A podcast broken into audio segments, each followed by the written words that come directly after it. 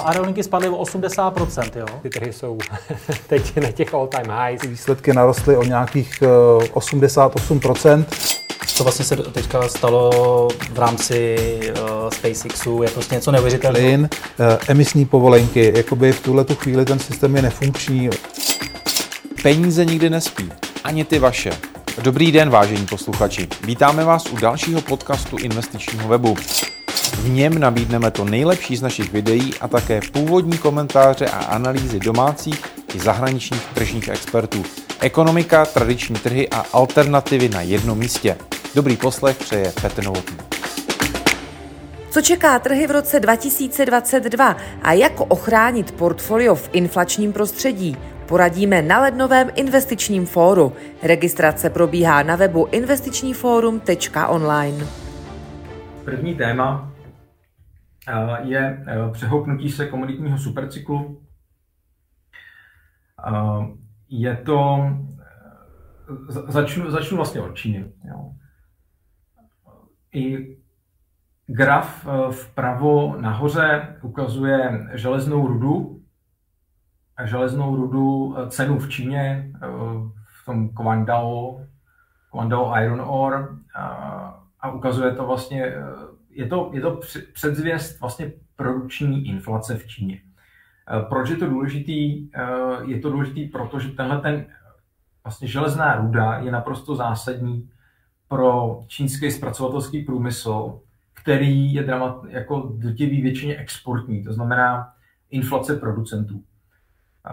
Pokud vlastně vidíme, že, že čínská vláda začala, začala bojovat proti spekulantům, vlastně čínský politbyro začalo kontrolovat eh, rezervy eh, železní rudy, tak vidíme, že tohle to bude tlak, který ochladí export čínské inflace vlastně do zbytku světa, což je důležitý signál. A pozitivní. Velmi podobný příběh jsme viděli loni se dřevem. Určitě kdo z vás viděl tenhle ten graf Lambert, vlastně futures na dřevo, že vlastně po v covidu 2020 nikdo nechtěl dřevo, všichni věděli, že dřeva bude nadbytek, eh, co naše oči dohlídnou, co naše životy budou. Eh, do půl roku se tohle změnilo, najednou, jo, pardon, tady byl covid, do půl roku se tohle změnilo a tady vlastně vidíme, že, že na začátku letošního roku to vypadalo, že nikdy nebude dost dřeva, aby to vůbec pod, eh, podchytilo poptávku, která globálně je, že bychom museli kácet fakt všechno, co existuje na celém světě a furt by to nestačilo. A zase do několika měsíců se tohleto, tohleto vrátilo a, a ochladilo. To znamená, eh, tady je zase důležité vnímat, ne všechny trendy eh, jsou vlastně this time is different, ale některý se vrací, vrací zpátky do nějakého normálu. A když vidíme vlastně exponenciální růst třeba zemního plynu, dřeva nebo železné rudy, eh, tak je důležité si uvědomit, že tohle to asi není úplně dobrý signál teď do tohohle tradu vstupovat, ale naopak že možná velmi zajímavá risk reward je vsadit si na úplný opak toho trendu. Jo. To znamená, když vnímáme uh, reflaci, vnímáme vlastně velký růst cen komodit v posledních uh, roce, roce a půl, uh, tak asi není úplně zajímavá, zajímavý return tohle to vlastně podpořit, na tohle to si vsadit.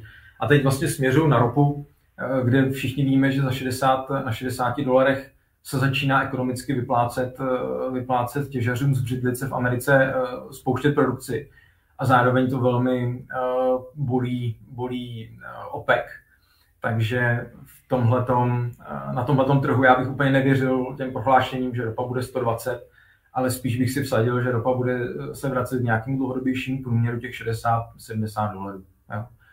Stejně tak, stejně tak vlastně zemní plyn. Teď zažíváme nějakou extrémní situaci, ale pamatuju dekádu, kdy jsme se bavili a četli jsme furt dokola, jak v Marcellus Bay se eh, producenti zemního plynu řežou navzájem a, a vypadá to, že si podřežou větev sami pod sebou, jo, protože plyn bude vlastně stát negativní cenu snad.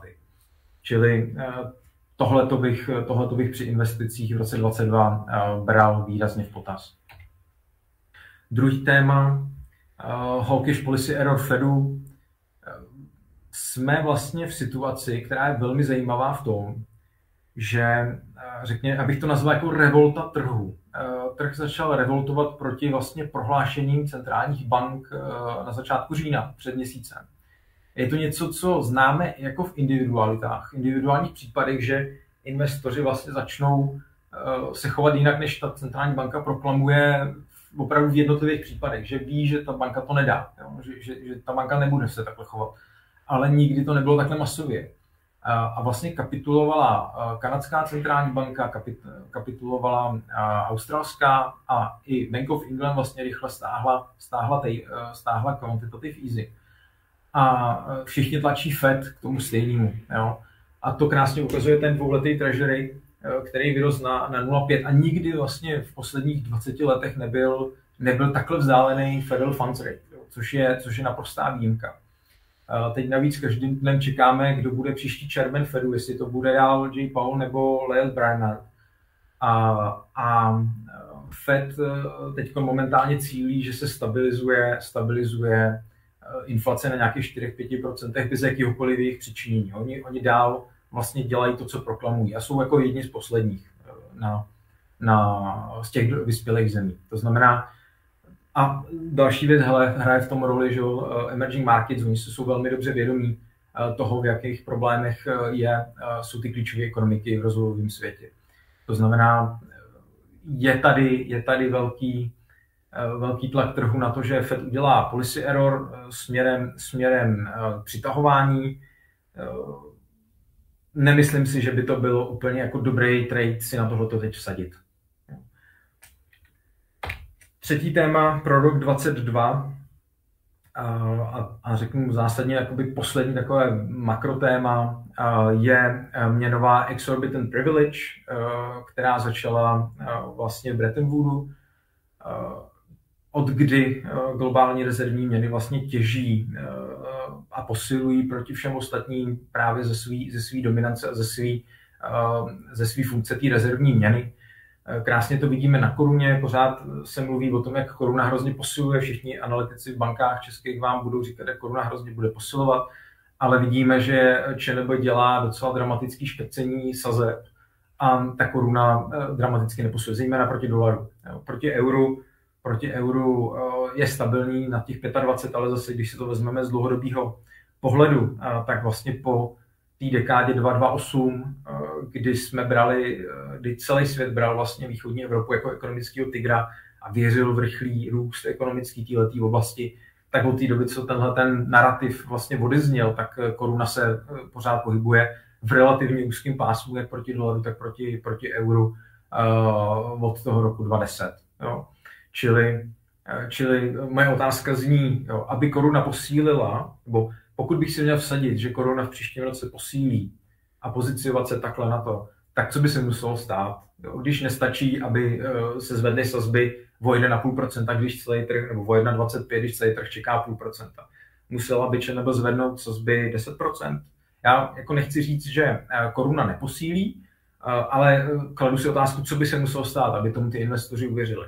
A naopak, když by, když by ČNB zvedla sazby o 10%, tak, eh, tak naopak nebyl by to totálně zničující efekt, že by se všichni začali bát, že jsme tady další Turecko a, a všichni, by, všichni by utekli. Eh, tam ten graf vpravo eh, vidíme právě přesně Turecko, který v, ve velkých inflačních tlacích teď snižuje vlastně centrální, jakoby, řekněme, dvoutýdenní reposozbu, tu, tu klíčovou a je to vlastně kvůli tomu, že, že centrální banka už podléhá, podléhá eh, Erdoganovi a jeho choutkám, ale, ale je to vlastně sebe, seberestrukční krok. Jo, ta, ta, ta měna se dostala do volného pádu a, a, a mají jako nejlíp našlápnutou hyperinflaci a, a totální devastaci ekonomický. Eh, zároveň eh, na, na měnách krásně vidíme, že současný makro je trošku jako napěchovaný papiňák, takže cokoliv eh, vybouchne na jakýmkoliv konci, tak může způsobit úprk hlavně do těch safe havens, ale to už jsem, to už jsem zmiňoval na začátku. A, a další důležitý efekt je, pokud ropa poklesne, třeba na těch 60 dolarů, tak eh, vlastně ropa vždycky byla reverzní proti, proti dolaru. To znamená, eh, dolar by měl, dolar by měl posilovat s poklesem ceny ropy. Chytrý investor nechodí jen v kravatě. Chytrý investor už dávno nesedí celý den v kanclu. A taky ví, že jsou důležitější věci než grafy a čísla. Chytrý investor má totiž portu. Zhodnocujte své peníze chytře. Sportu. O vše se postaráme a vy si tak můžete v klidu užívat své výnosy. Portu. Lepší místo pro peníze.